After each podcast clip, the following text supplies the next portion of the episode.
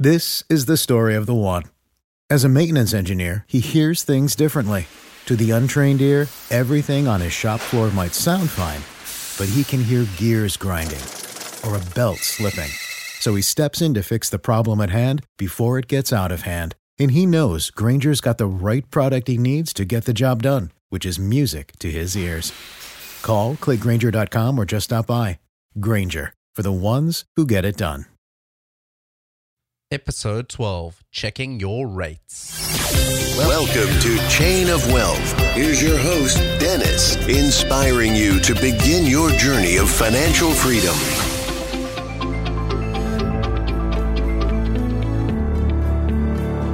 Hey, Chainers! Today we're speaking with Greg McBride, a chief financial analyst and a graduate from the University of Florida. Greg is the senior VP for Bankrate.com. Bankrate is a one stop shop for financing. They offer services that include personal finance loans, automobile loans, mortgages, and credit cards. Greg provides analysis and advice on personal finance. He also has over two decades of experience in personal finance. He has the ability to provide an in depth interpretation and practical good advice for our listeners. Welcome, Greg. Thanks for having me. Greg, hopefully you can help out our chainers with planning for buying a home and for retirement. But first, can you tell us a little bit about yourself? Well, you know, personal finance is my passion. It's been my passion even longer than it's been my career. Uh, when the career spans over two decades at this point, but uh, just you know, I really uh, enjoy helping people make good financial decisions. Um, I'm also a, a, uh, chartered financial analyst. Uh, and I'd say my personal crusade is to get people to save more money, whether that's for short term needs like emergencies or, or longer term like retirement. Fantastic. A lot of people think that there's a right time to buy. What are some things should be considered, and when would you consider a right time to buy something? Well, if you're looking at something like buying a house, uh, you know, I often equate it to getting married. Um, you've got to be in it for the long haul, and you've got to be prepared for the financial commitment. Um, that you know, buying a house takes a lot of. It, it, it's like hooking a, uh, a car vac up to your your pocketbook. It just sucks the cash right out of you. It's expensive. um, it's expensive to get in. It's expensive to stay there. Uh, and so you have to have a long-term view uh, in, in how long you're going to be there. Um, and you've you know got to be willing to, to to stay there a while because that's when the benefits of homeownership really accrue. Um, you know, I think people often romanticize the idea of homeownership without necessarily getting into the specifics of what it's going to take, not just to get into the home, but you know, to build a life uh, and have some financial freedom while you're living there, rather than feeling like you're handcuffed to the home. So, when it comes to buying a house, what area do you see people getting hung up on the most? Uh, you know, I think the lack of savings uh, is something that, that, has a ripple effect uh, for a lot of first-time buyers. It's you know it limits the amount of the down payment you can make, uh, which by by virtue of making a smaller down payment, it you know results in higher costs. You end up paying private mortgage insurance, or you may have a, a higher rate. Um, and but also you're using up what limited cash you have just getting into the home with that modest down payment, your closing costs, and then you know, the inevitable moving expenses and the new furniture that you want to buy. Um, and so you're using up what limited cash you have. And the reality is, you're going to need that emergency fund more than ever once you get into the home. So I'm not a fan of people wiping out their emergency reserve just getting in the home, because, like I said, you're going to need that emergency reserve more than ever once you're in the home. Um, so it's, I, I think you, there's a real premium on accumulating savings um, so that when you do buy a home, it doesn't compromise your overall financial situation or limit your financial flexibility. Speaking about buying a home, is there sort of like a formula or something that people should use to try and determine what's right for them? And how do they really know how much of a house they should be affording based on how much they're earning and spending today? Well, we have a calculator at bankrate.com that helps people determine just that. How much house can I afford? That's the name of the calculator. Uh, and it's really important. I think make that your really your first step before you go out and start looking at places. Um, you know, you need to set some boundaries around your spending um, and know what kind of what your limitations are. So in that sense, uh, using that calculator first kind of gives you a frame of reference as to you know what type of properties you should be looking at in the first place. Awesome. So let's dive into the housing market a little bit.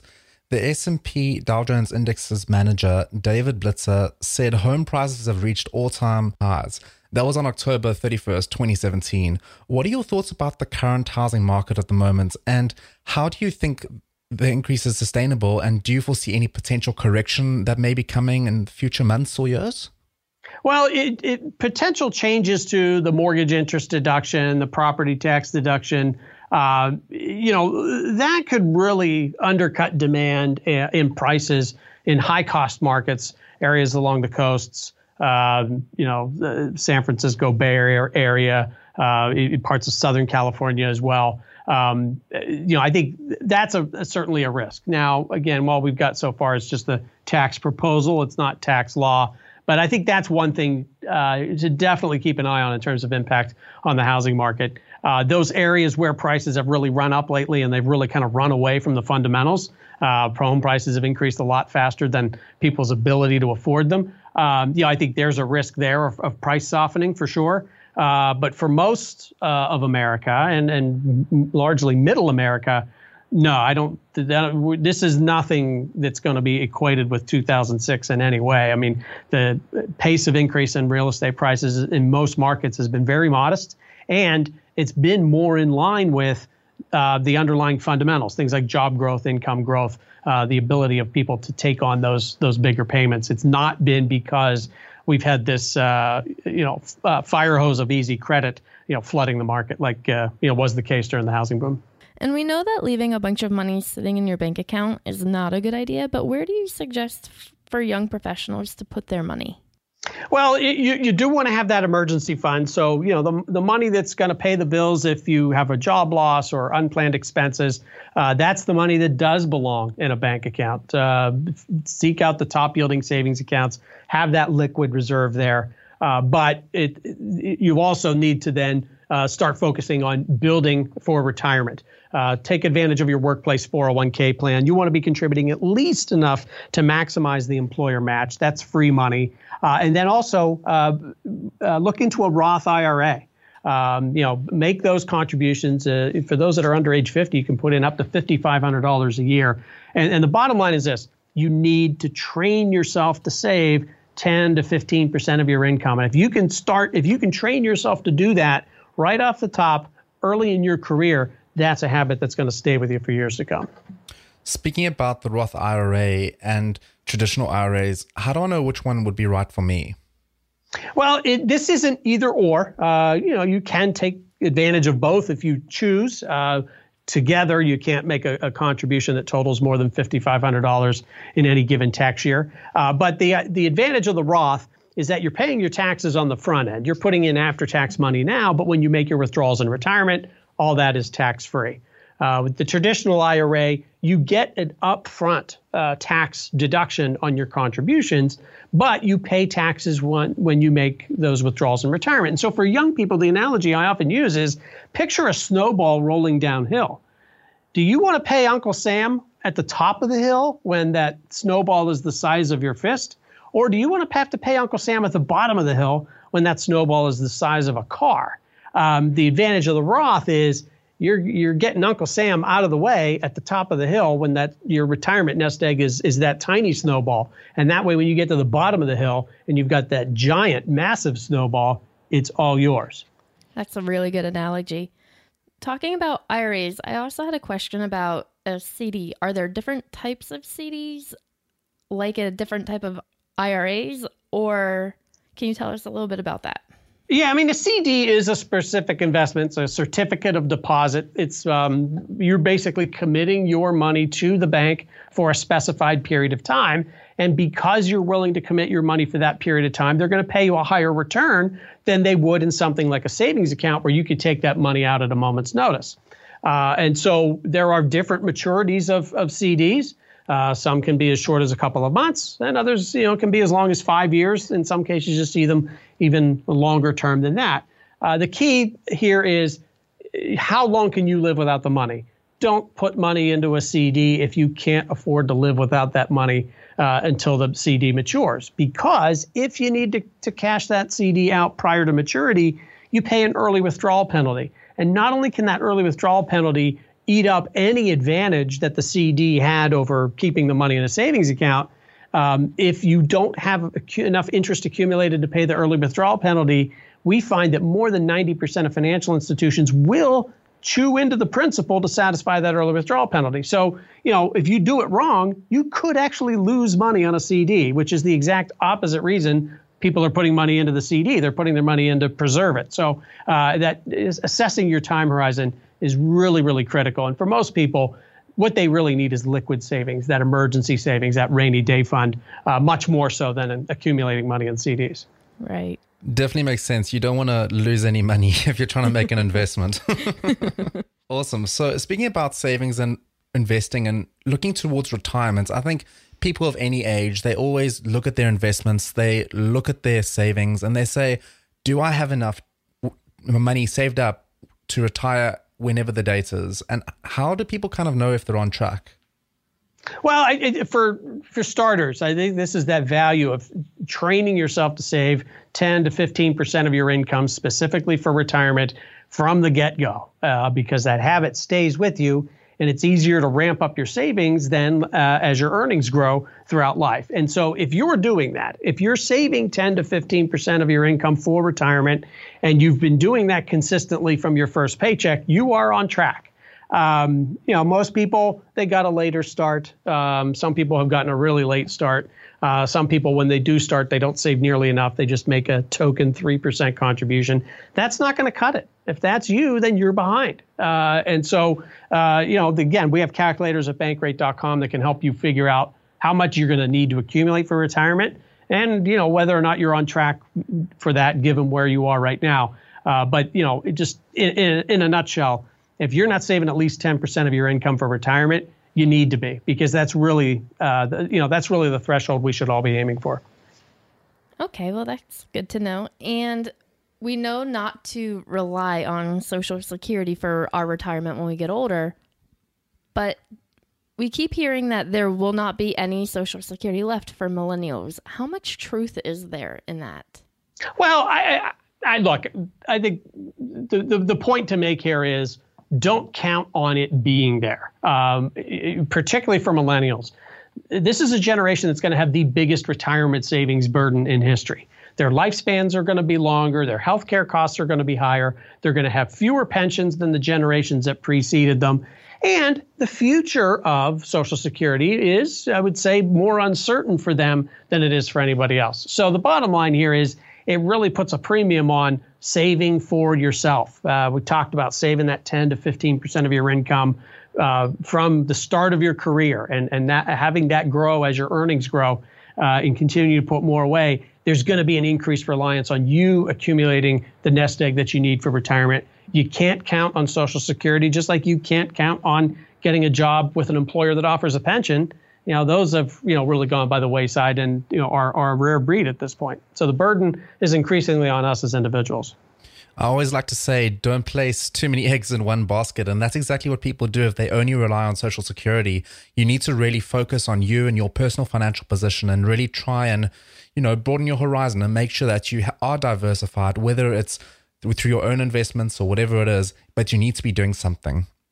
Yeah, absolutely agree. I mean, you know, Social Security was never intended to be the sole source of retirement income. So, um, you know, to the extent that people are relying on that, it doesn't provide much in the way of, uh, you know, a dignified retirement. Excellent. Chainers, we're just going to take a quick break and say a quick, very big thank you to our sponsors, and then we're going to dive right back into the Value Link round. Chainers, we really hope that you enjoy this podcast and you find it really useful. If you really do, head over to chainofwealth.com and subscribe, rate, and review. Any reviews on iTunes are really, really helpful for us. It brings up the ratings of the show and helps us really provide more content for you to really help you learn how to grow your wealth and become financially free. So head over to chainofwealth.com and subscribe. All right, Greg. So, why do you think that people struggle to save and plan for the future? Uh, they don't prioritize saving. Um, you know, saving uh, for too many people is something they try to do at the end of the month based on whatever's left over, and too often nothing's left over, so the savings doesn't happen. So it has to be prioritized. You got to save first, pay yourself first. That's really the key to successful saving. And do you have any other podcasts or books that you recommend? Well, I, you know, there are a lot of books I, I like and have read and, and would recommend, but you know, I think just to you know kind of boil it down to sort of one series of books. it would be the millionaire next door. Uh, I think it gives you great insight into building wealth over time, the habits that are necessary to do so, and the fact that it doesn't take a big income. In fact, it's not a function of a big income. Uh, it's a fact a function of being a disciplined saver and having good uh, and uh, good financial habits to go along with that discipline. Great. And can you tell us the best advice that somebody has ever given to you? Uh, you know, it's probably you know thinking long term. Um, you know, or in, in, kind of combining that with just sort of impressing upon me the need to save. Uh, I think when you intersect those two, saving and thinking long term, uh, you know, I think that those are those are two successful uh, two ingredients to kind of build uh, financial success and stability in, for the future. Right. And do you have a favorite quote that you like to live by? Uh, yeah, you know, Warren Buffett has a lot of quotes, but there's one in particular that I really uh, aspire to. It's actually uh, on the uh, homepage of our, our uh, Facebook uh, profile at Bankrate, and that is don't save what's left over after spending, but spend what's left over after saving. And again, that kind of goes back to that comment I made a moment ago about prioritizing saving, paying yourself first. Um, it just, you know, that that's really the the, the key to uh, not only successful saving, but building wealth for the future. That's fantastic advice. Greg, what is the best way that our listeners can get in touch with you? Uh, you can find me on Twitter. I'm at BankrateGreg. And uh, you can also uh, find me on our Money Masters page on uh, Facebook. Um, so I'd, I'd, welcome you to, to join the conversation. Again, that's uh, Money Masters. Uh, it's a private group on our bankrate.com Facebook channel. Chainers, check out bankrate.com. Greg, thank you so much for your time, taking your time to give us this interview. We've really enjoyed having you. Thanks for having me. If you enjoyed the show, don't forget to subscribe, rate, and review. Catch you on the flip side.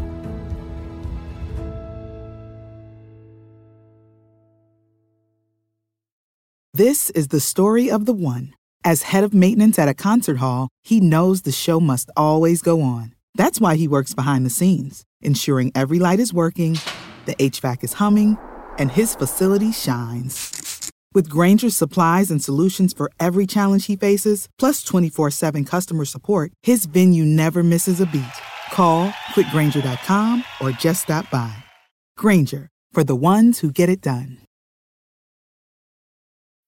When you need mealtime inspiration, it's worth shopping Kroger, where you'll find over 30,000 mouthwatering choices that excite your inner foodie. And no matter what tasty choice you make, you'll enjoy our everyday low prices, plus extra ways to save, like digital coupons worth over $600 each week. You can also save up to $1 off per gallon at the pump with fuel points. More savings and more inspiring flavors make shopping Kroger worth it every time. Kroger, fresh for everyone. Fuel restrictions apply.